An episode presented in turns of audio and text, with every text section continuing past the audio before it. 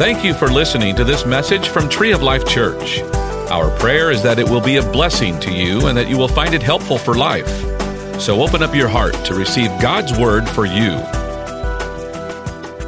I want to jump into Hebrews 10:39, so turn there for me as we kick off what is one of our one of our last two messages in the series. We'll kind of wrap it up next next week. We'll kind of bring this so close. It's been a great time. I've loved digging into Hebrews 11 uh, during this time. Every time you're in it, it's something new, as the word is, because it's alive.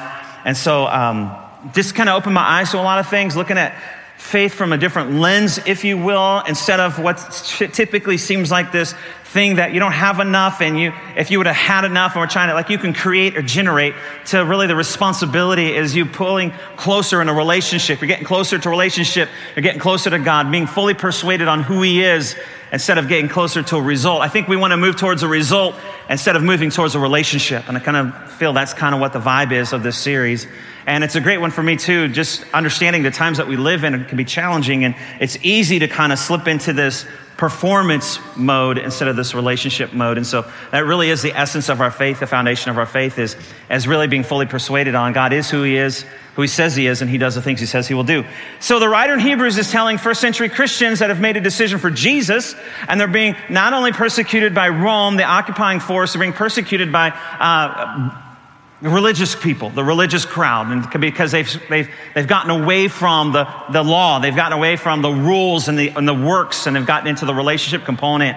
And so they're just being persecuted at all sides. So the writer of Hebrews is encouraging them in their relationship because they have that they want to maybe go back. If I go back to the old way, if I go back to works again, trying to do it my own strength, maybe I won't, I won't have this persecution. Maybe I won't feel this pressure. And so the writer's trying to encourage them. In fact, here's what he says in uh, uh, Hebrews 10:39. He says this: "But we're not of those who shrink back and are destroyed. When times get tough, we don't move backwards; we move forward.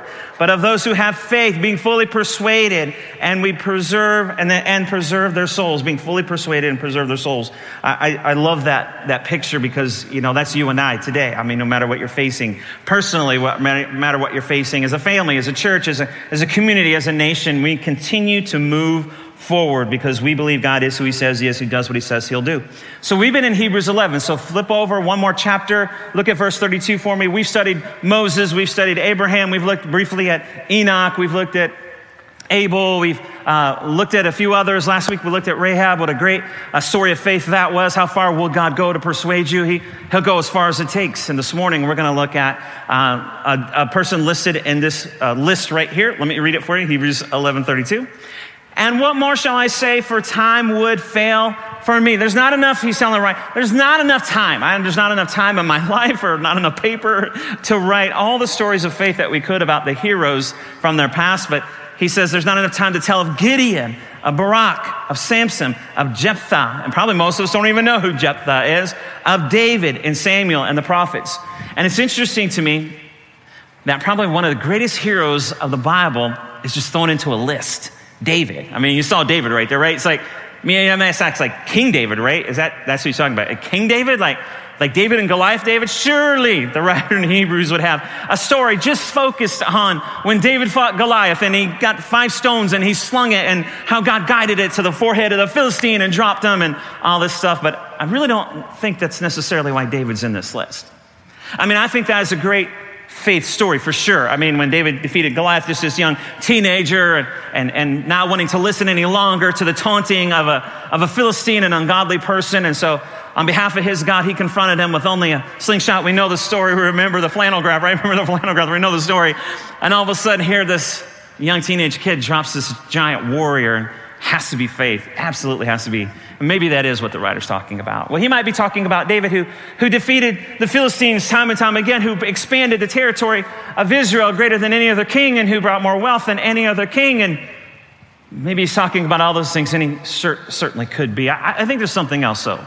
I think there's something else here in the life of David that I think that we probably can relate to more. I, I, know the David and Goliath thing. I don't know if you can relate to that. It's kind of maybe hard. I know that's used all the time. Whether you go to church or not, then you always hear about David and Goliath, right? It's always like when the little guy is against the big guy, right? It's a small school facing the big school, and you hear all these David and Goliath analogies, and how's that ever going to happen? It's David fighting Goliath, and so whether you've grown up in church, I spent any time there or not, we probably know the David and Goliath analogy, but I, I think there's something more the writer of Hebrews wants to convey to the first century Christians because, let's be honest with you, I mean, there's so many stories to choose from, and we could choose all these victory stories, victory stories, but, but David has, has something he's known by in his life that I think really speaks to the people that day and speaks to you and I today. And I want to look at David's life in regards to faith. And so let's take a look at Acts 13. Acts 13, verse 16. Let's start there and let's take a look at David's life as the Apostle Paul is talking about it. And he says this in Acts 13, 16. He says, So Paul stood up and motioning with his hand said, Men of Israel, and you who fear God, listen. The God of this people, Israel, chose our fathers and made the people great during their stay in the land of Egypt. And with uplifted arm, he led them out. And for about 40 years, he put up with them in the wilderness. I like that. He put up with them in the wilderness, right? You feel like God's put, you ever feel like God's putting up with you? You know, raise your hand on that one. Don't raise your hand. And after destroying seven nations, after destroying seven nations in the land of Canaan, he gave them their land as an inheritance. All this took about 450 years. Can I just tell you that God is very patient? Right? God's a patient God. Don't try and get ahead of him. Just, you know, wait on him. And after that, he gave them judges until Samuel the prophet. Then they asked for a king, and God gave them Saul, the son of Kish, a man of the tribe of Benjamin, for 40 years. And when he had removed him, he raised up, now listen to this, God raised up David to be their king, of whom he testified and said, I have found in David, the son of Jesse, a man after my own heart who will do all my will. A man after my own heart. God raised up David, who was a man after God's heart, to do his will. I honestly think that that is probably the most powerful statement made about David, but probably maybe even the most misunderstood. Yes, he defeated Goliath, but let's talk about today about being that man after God's own heart and what that looks like, because I think it is a misunderstood phrase. This is David's most famous title, a man after God's heart. And that sounds pretty special. It sounds pretty special. Uh, but and it has, it, to me, it's become this kind of standard. I don't know, but I, have been in church my whole life, and, and to me, as I evaluate and look at stuff, it's like this standard, right? I mean, I want to be a man after God's own heart, right? If you have a prayer meeting, somebody's going to pray, and God, Make us men and women after your heart. Make this church a church after your heart, right?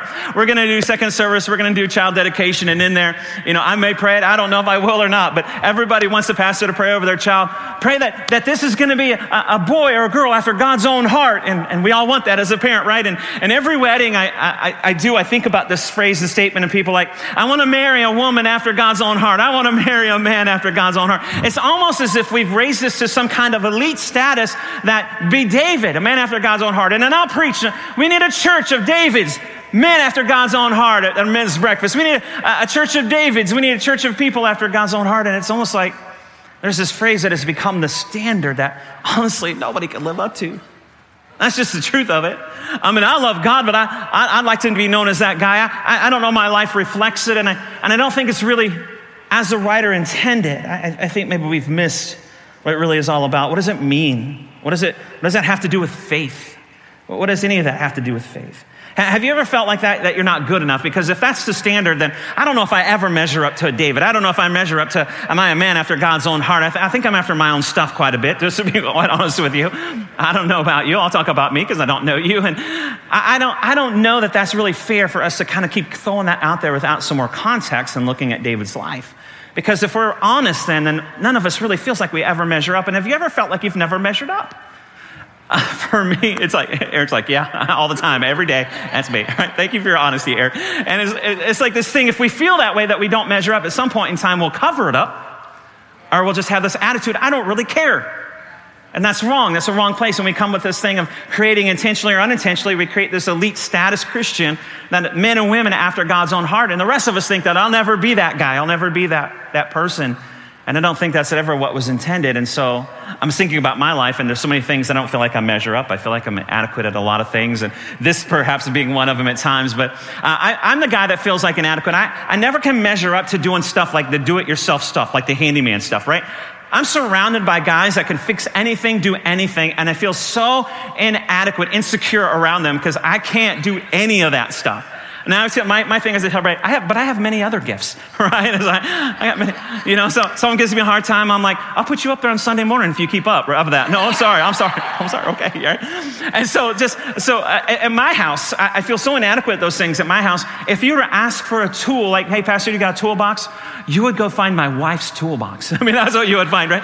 It's, it's, it's outlined in pink, and I was going to bring it up here today, but it would take too much time. And, and so um, there was something going on with our washing machine, and my wife was out of town at her um, aunt's in Denver, and I thought, I'm going to fix that before, before she comes back. Now, having said that, I thought back to a while, a few months ago, where we had a, we had a problem with this electronic thing in, in the house, and I thought, man, that can't be that hard. It was just changing out the batteries and resetting it.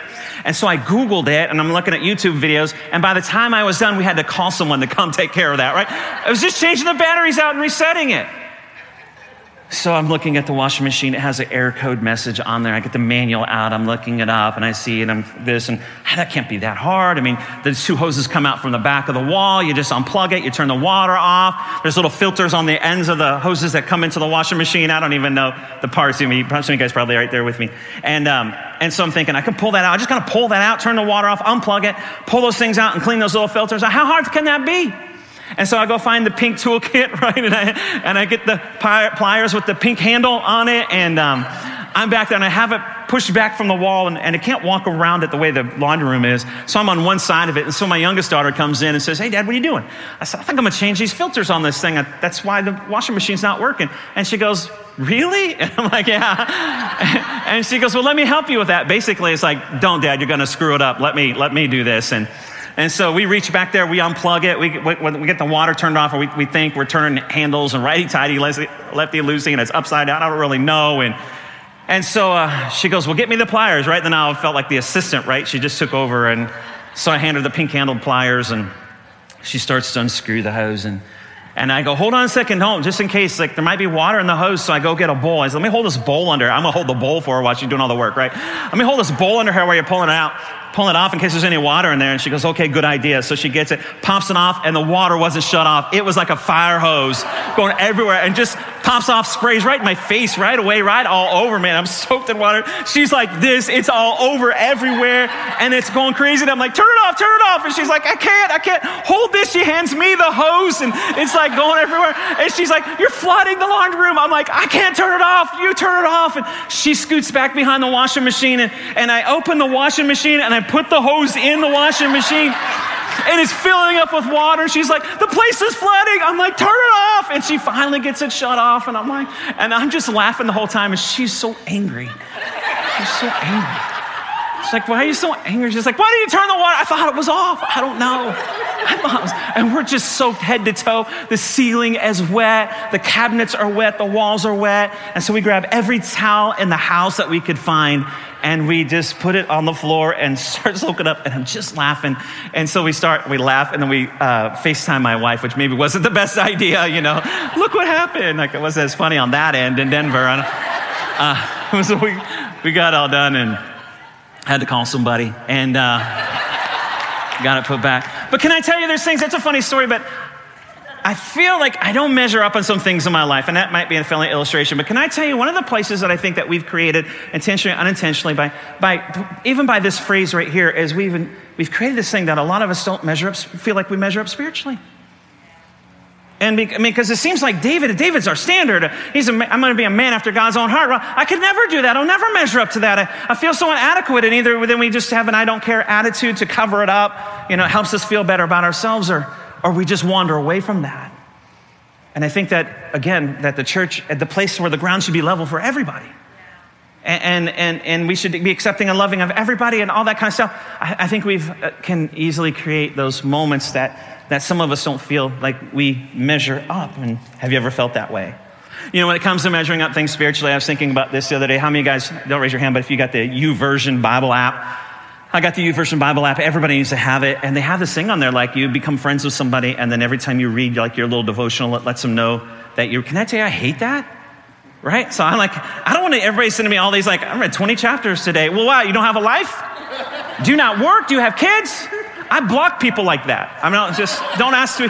don't ask me to be your friend and share your thing on the U YouVersion Bible app. It's like this thing is like you walk by people and they got their phone out, they're always reading or everything they say is this phrase uh, about, you know, the spiritual walk. And I, and I just think we can easily just turn people off of that. And I think what the writer is telling the people in Hebrews, the first century believers, is yeah, David defeated Goliath, but you know, David was just a regular guy.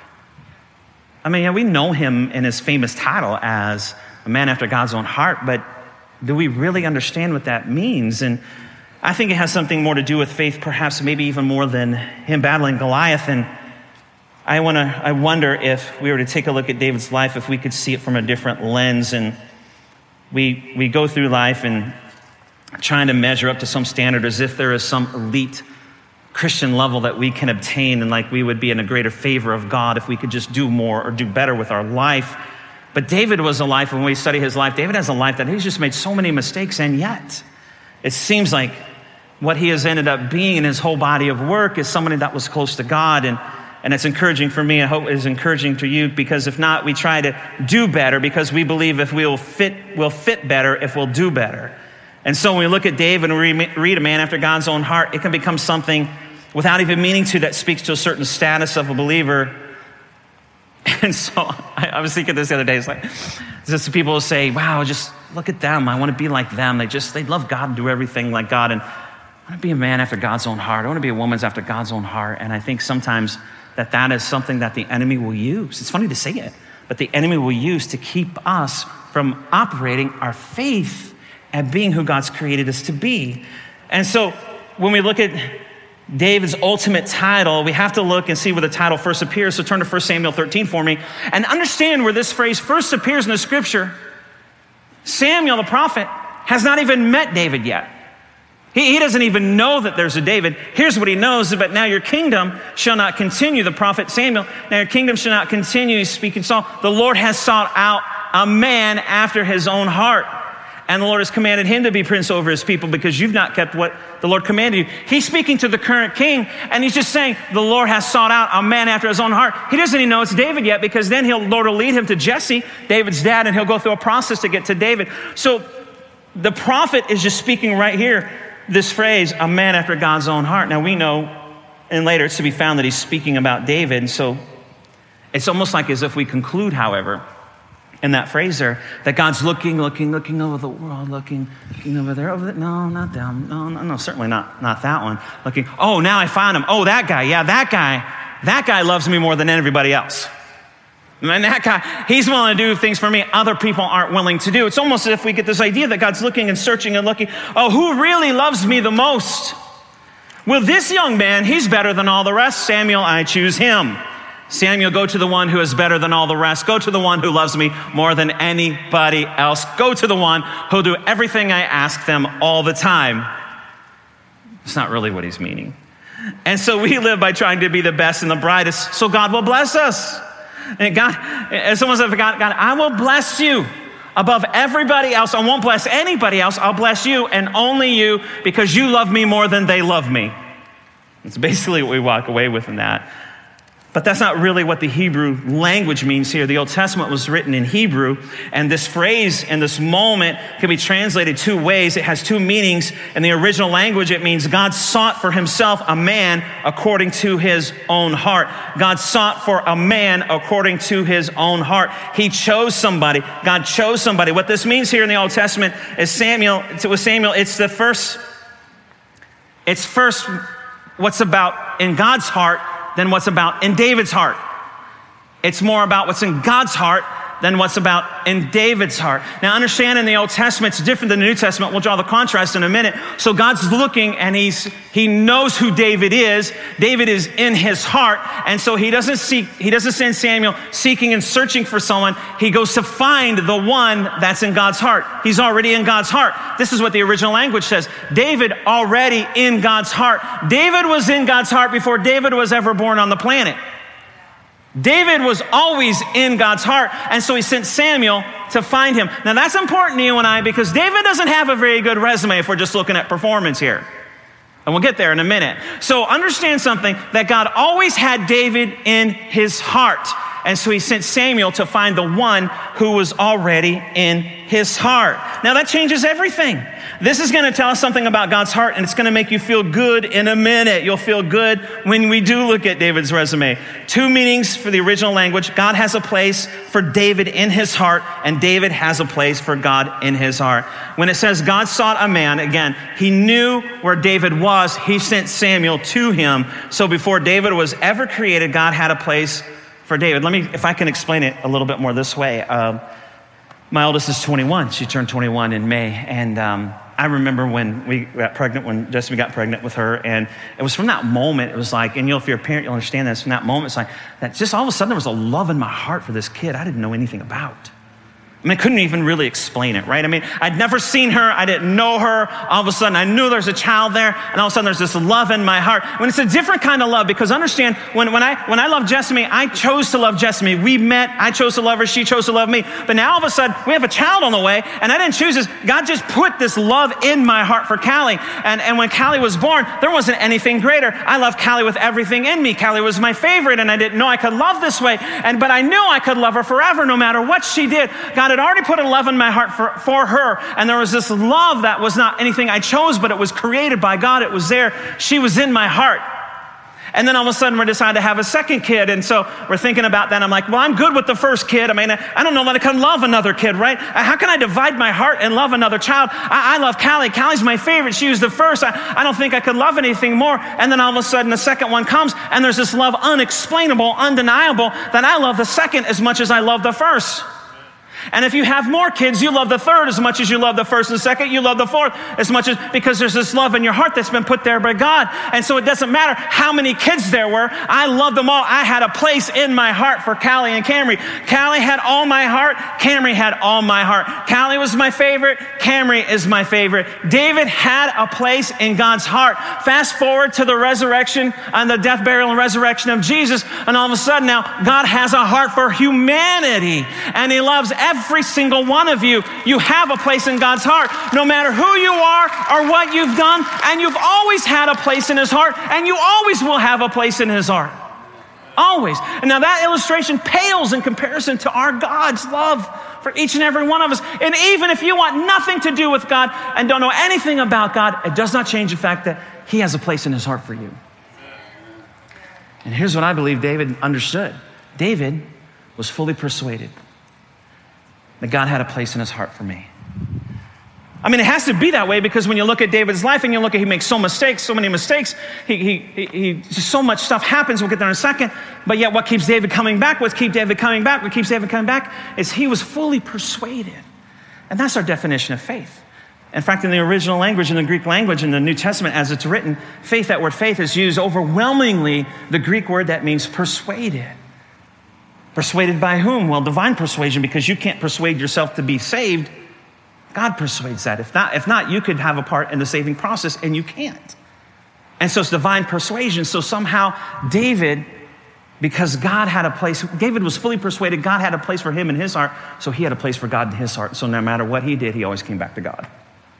And so just maybe, just maybe, the writer in Hebrews, as looking at a group of people that are struggling and suffering because of what's happening in their life. And some of them may not want anything to do with God anymore because look what happened when I said yes to Jesus. All hell broke loose. I want to go back to the other place. Maybe he was encouraging them, not that David defeated Goliath, but maybe he was encouraging them that don't go back because God has a place in his heart for you no matter what's happening in your life. So therefore, don't give up and don't quit because if God has a place for you, there's already always hope. So, David, man after God's own heart, he's a man according to God's heart. He's a, God has a place for him. God had a place in his heart. God has a place for your heart. In fact, take a look at 1 Timothy 2 4 says this. This is talk, talking about God who desires all people. He desires all people to be saved and come to the knowledge of truth. Why? Because you're in his heart. Why does he want all people to be saved? Because all people are in his heart. Well, weren't all people in his heart in the Old Testament? Oh, no, I don't, I don't think so. I mean, if you remember the story of Noah, which we didn't look at in here, he destroyed most of the population of the earth at one point in time. I mean, if you look at all the kings and, and countries that were defeated and instructed his people to kill everybody, if you look at even his own people, came back when Moses came down the mountain, the, the, the ground opened up and swallowed up 3,000 of them. Yeah, I don't, I don't know that I would. But when you look in the New Testament, because David is a type and shadow, Jesus is the New Testament, you see now God has a place in his heart for everyone, all of humanity. He wants everyone to come to the knowledge of him. You can't do enough stuff not to be in his heart. I, I, Callie and Cameron can't do enough stuff not to be in my heart. I may not agree with it, and there may be consequences to the choices, but they'll always be in my heart. You'll always be in God's heart. In fact, there's a place that only you can fill. God has a place for only you. It's reserved for just you. And if you don't fill it, He's not going to put somebody else there because you're in His heart. It's your place. Eh, you know, the Bible says, I didn't put this in your notes, you can write it down. Psalms 139 17 says, God's thoughts towards you are more numerous than the sand on the shore. I awake, it says, and I am with you. If you want to understand the magnitude of that statement, go grab you a handful of sand and start trying to separate the grains. God's thoughts are of you all the time, more than you can imagine or count. Why? Because you have a place in His heart. It doesn't matter Nothing's going to change that. Matthew 7 11, and put in your notes, you can write this down, says, If an earthly father who is evil knows how to give good gifts to his children, how much more your heavenly father wants to give good things to those who ask? How much more does he love you? You have a place in his heart. How much more? You have a place in God's heart. You have a special place there. Let that frame your day. Let that pop up in your head when you make the dumbest mistake you've ever made. Let that pop up in your head when you feel like you don't measure up and you just maybe want to quit or cover it up. Let that pop up in your head. Let that frame your day, your week. Luke 13, 34 says this. Here's a, a real peek at Jesus' heart. He says, Oh, Jerusalem, oh, Jerusalem. The writer writes it two times as if to express the, the, the emotion Jesus is, is saying this with. Oh, Jerusalem, Jerusalem, the city that kills the prophets and stones those who are sent to it. How often, listen to this, how often would I have gathered your children together as a hen gathers her brood under her wings, and yet you're not willing? Look, it almost sounds like a parent. I want to love you, but you won't let me love you. I want to hold you, but you won't let me hold you. I want to protect you, but you won't let me protect you. Oh, Jerusalem, Jerusalem, expressing the emotion of Jesus and his analogies. I just want to wrap my arms around you because you have a place in my heart because I love you no matter who you are. You kill prophets, you reject this message, but I love you. I just want to hold you and keep you safe. you have a place in his heart. I believe David was fully persuaded that he had a place in God's heart no matter what he did. And therefore, David had a place in God's heart. David would go to him when he made mistakes. And so when we talk about David, we're not talking about an elite person. We need some Davids in the house. Well, yeah. Well, let's just take a look for a second. David was a super emotional guy. I can relate. Really high highs, really low lows. When you read his Psalms, you see that. David has a problem with the ladies, even when he's married. He hooks up with a woman that's not his wife. He gets her pregnant. Then he tries to get her husband killed. He does, in fact, gets her husband killed, sends him off to war, kills her husband. David cheats, obviously. David lies. David manipulates. If you study the scripture, David was not a great dad. One of his sons raised an army to try and overthrow him. His grandkids did a little bit better, but not his kids. David was a good king at times. He was an arrogant king at times. He was a selfless king at times. He was a selfish king at times. David fought many battles, but David also chose to stay home many times when battles were being fought. And here we are, 2020, talking about, I want to be like David. I want to be a man and woman after God's heart. And I'm not belittling that. I mean, that's important. I don't, agree, I don't disagree with that statement. But you have to understand the context and what that phrase comes from. When you look at David's whole body of work and look at how he came out of those things, okay, but you know where that starts? And we would say, yeah, it starts with reading the Bible more. I want to I wanna have more friends on my Bible app, and I'm going to send Pastor Don on reading 20 scriptures or chapters a week. Don't do it, I'll block you. And it starts with realizing. It starts with realizing that there's that, that it's not about that. It's I'm going to pray more. I'm to I need to pray more. I need to serve more. I need to give more. I need to I need to stop drinking so much. I need to stop smoking so much. I need to stop cussing. I need to stop cutting people off in traffic and showing them one way to Jesus. I got to I got to stop all that. But you know where it starts really because it doesn't start there. I mean, we don't try and be better to fit in. We've already fit in with God. It starts with realizing that there is a God who holds a special place in his heart that, if you will, he went on the backside of the wilderness to find you among all the smelly, dirty sheep you're around, where the rest of your brothers were thought to be the good ones, the chosen ones, the special ones, the gifted ones. And David's out there, and nobody thinks David's going to be anything. So it starts with being fully persuaded that God has a place for you in his heart, no matter what, no matter what happens. So now, today, under the new covenant, because of what Jesus did on the cross, we're all David's. Jesus became once and all the sacrifice for all the sin, all the mistakes of humanity, and now we're all God's children. We are all chosen. We are all loved by God. We are all forgiven. Why? Because He's got a place in His heart for you. That's why He cries over Jerusalem. That's why He cries over Tree of Life. That's why He cries over the Duncans. That's why He cries over us. Is we, we have a place in His heart. Luke 18, 16, there's a story when Jesus is just hanging out and people are coming to him, meeting him, and parents decide, hey, look, there's Jesus, let's bring our kids to him. Let's let him pray for our kids. And all of a sudden, the disciples are kind of bent out of shape. Whoa, whoa, this gathering is for adults, not for kids. This isn't, this isn't daycare. You go somewhere else with the kids. Give Jesus a space. And Jesus rebukes them. And here's what it says in Luke 18 16. Jesus called them to him, saying, to The disciples, let the children come to me and do not hinder them. And like, well, they're just in the way. They don't have any place here. And he says, For such to such belongs the kingdom of God. They have a place in my kingdom because they have a place in my heart. The disciples didn't get that because the disciples thought you had to earn a place in God's heart. And Jesus is saying, no, these kids have a place in my heart. They already have a place in my kingdom. And everywhere you see this idea, this concept, that there's a place, he has a place already in his heart for you. The second part of a man after God's own heart, in the original language of Hebrew, if you break it down and understand it, David had a place for God in his own heart. David had a place for God in his heart. We're talking about faith. David was fully persuaded that he was in God's heart. Therefore, David was fully persuaded God had a place in his heart. Fully persuaded, divine persuasion. The writers of Hebrews is writing to the first century believers. And the reason we can endure hardship, he's saying, is because we have been fully persuaded. David was fully persuaded that God had a place in his heart no matter what. And that resulted and David having a place in his heart for God no matter what he did. Now, I mean, it sounds a little confusing for a second because David was fully persuaded that he was he had a place in God's heart. Because of that, then he was fully persuaded God had a place in his heart. And we know that because every time we see David make a stupid mistake, fall into sin, he responds with repentance to God. Why would you do that? Unless you're fully persuaded that you have created a place in for God in your heart.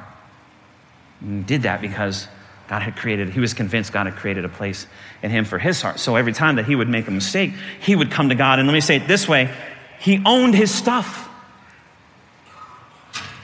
David having a place in his heart for God, no matter what he did, David is persuaded by God, but David is responsive. He's willing to own his stuff. David seems so aware of God's choosing him that he seems to have a heart for God. In his life, he does a lot of dumb things, makes a lot of mistakes, bad decisions, hurts a lot of people, and there are consequences for sure. Look at what David writes in just one of the Psalms, Psalms 51. This is a song written by David about owning his stuff after he cheated on his wife. And listen to the word. He says this God, I know I know I have a place in your heart, and yet I have sinned against you. I blew it. I made a mistake. I know my transgressions and my sin is ever before me, and my sin is against you and you only, God. I, have a place in your heart, and yet I've fallen and made a mistake, and, and I own this, God. And because you have a place in my heart, God, I, I want to own this. I, I want to restore that relationship. I, I want to come to you with it. I don't want to bury it or walk away or hide it. You mean enough to me to come to you with it. I, I don't know why I did this, but I, but I want to make it right with you. A man after God's own heart is not one who reads the Bible more, prays more, a man after God's own heart is not the one that sings the loudest, raises their hands the highest, gives the most money, serves the most. It's the one who is fully persuaded that they have a place in God's heart no matter what they've done. And they respond out of that place by having a place for God in their heart, that they own their mistakes before God. And that's a big deal. See, because we want to come, I don't know what it is about us, we want to come and act like everything's all cool, everything's good. We don't want to sit down and go up to someone and say, hey, how you doing today, man? You know what? I sinned 18 times this week. Can you believe it? It was horrible. It was the worst week of my life. but I wrote a good song. and then David, right? I wrote a good song. And for whatever reason, we come to church with our Sunday face on, with our masks, if you will. And we don't want to let anybody in and we don't want to let anybody know. And so we bury it and we carry it. Maybe we've just forgotten that no matter what we've did, we have a, we have a place in God's heart no matter what, because He just loves us. And maybe if we'll be fully persuaded in that, maybe we'll be fully persuaded that, you know what, God has a place in our heart, and I want to repent, and I want, I want to make that right between God and I. And you know, one of the great places to do that is right here. You know, one of the great places to do that is groups. Because I don't believe you share everything you have with everybody. I don't believe that. But you got to share it with somebody. You need to come to this place like David did and say, you know what, I had a hard week. Man, I messed up. I blew it. Where somebody else will stand around you and say, you know what, me too. It's going to be okay. You know what, somebody else will say, you know what, I know what that's like. I've been there. Let me pray for you. Let me encourage you. See, David, eh, we know David had, God, God had a place in his heart because he wanted to make it right. He wanted all that out. And just maybe, the writer in Hebrews wasn't even talking about David and Goliath. Maybe he was speaking to a bunch of Christians that had been hurt, that had been broken, that are questioning if there really is a God. Where is he? What's going on in my life? Maybe he was writing to people that were ashamed or embarrassed, and he was telling them you know this hero of faith? He was fully persuaded that he had a place in God's heart, and therefore, he was fully persuaded that God had a place in his heart. And so David would do whatever it took to make it right. I believe that's what the writer of Hebrews is writing. Not to the first century Christians only, but to you and I. You know, the reality is, again, our, our culture is not that way. We created a culture where we hide everything. You know what? I thought about this, I wrote it down. David wouldn't even be able to volunteer in most churches today. We got a program for you. Hold on, big guy. Let's go over here first. I got to walk you through some 12 steps or something for a while. It's the truth. But we got to make sure that we create a culture that we're creating environments that people can come and just be open and honest before God and for each other so that we can continue to walk on. It's not an elite status that God's looking for. He's looking for just someone who will be fully persuaded that, that they're in His heart and therefore we're fully persuaded that they've made a place for God in their heart. To be a man after God's own heart simply means you are fully persuaded that God has a place for you in His heart and that you've created a place for God in your heart. I want you to know this morning, what I want, I want you to take away from Hebrews 11 today and this morning's message that God has a place in His heart for you. I don't know what your life's like. I don't know. And it doesn't really matter. It doesn't matter because it doesn't change. I don't need to know because what I do know is God has His place in his heart for you, no matter what. But you don't know me. I don't need to know you. But you don't know, I don't need to know that. God does. He knows all that. And it doesn't change a thing. He has a place for you that only you can fulfill, and it's reserved for only you, and nobody else can fill it. You just need to be fully persuaded of that, so then you can be fully persuaded. Then He has a place in your heart, and allow Him to come in in that capacity. Then, where you will just be open and honest with Him and lay everything at His feet because He is a good and faithful God. He's got a great plan for your life. We hope that you enjoyed this message. You can find more messages and information about Tree of Life Church at treeoflifechurch.org. We'd like to invite you to come visit us at 5513 IH 35 South in New Braunfels, Texas, or you can watch us on live stream. Thank you again for listening.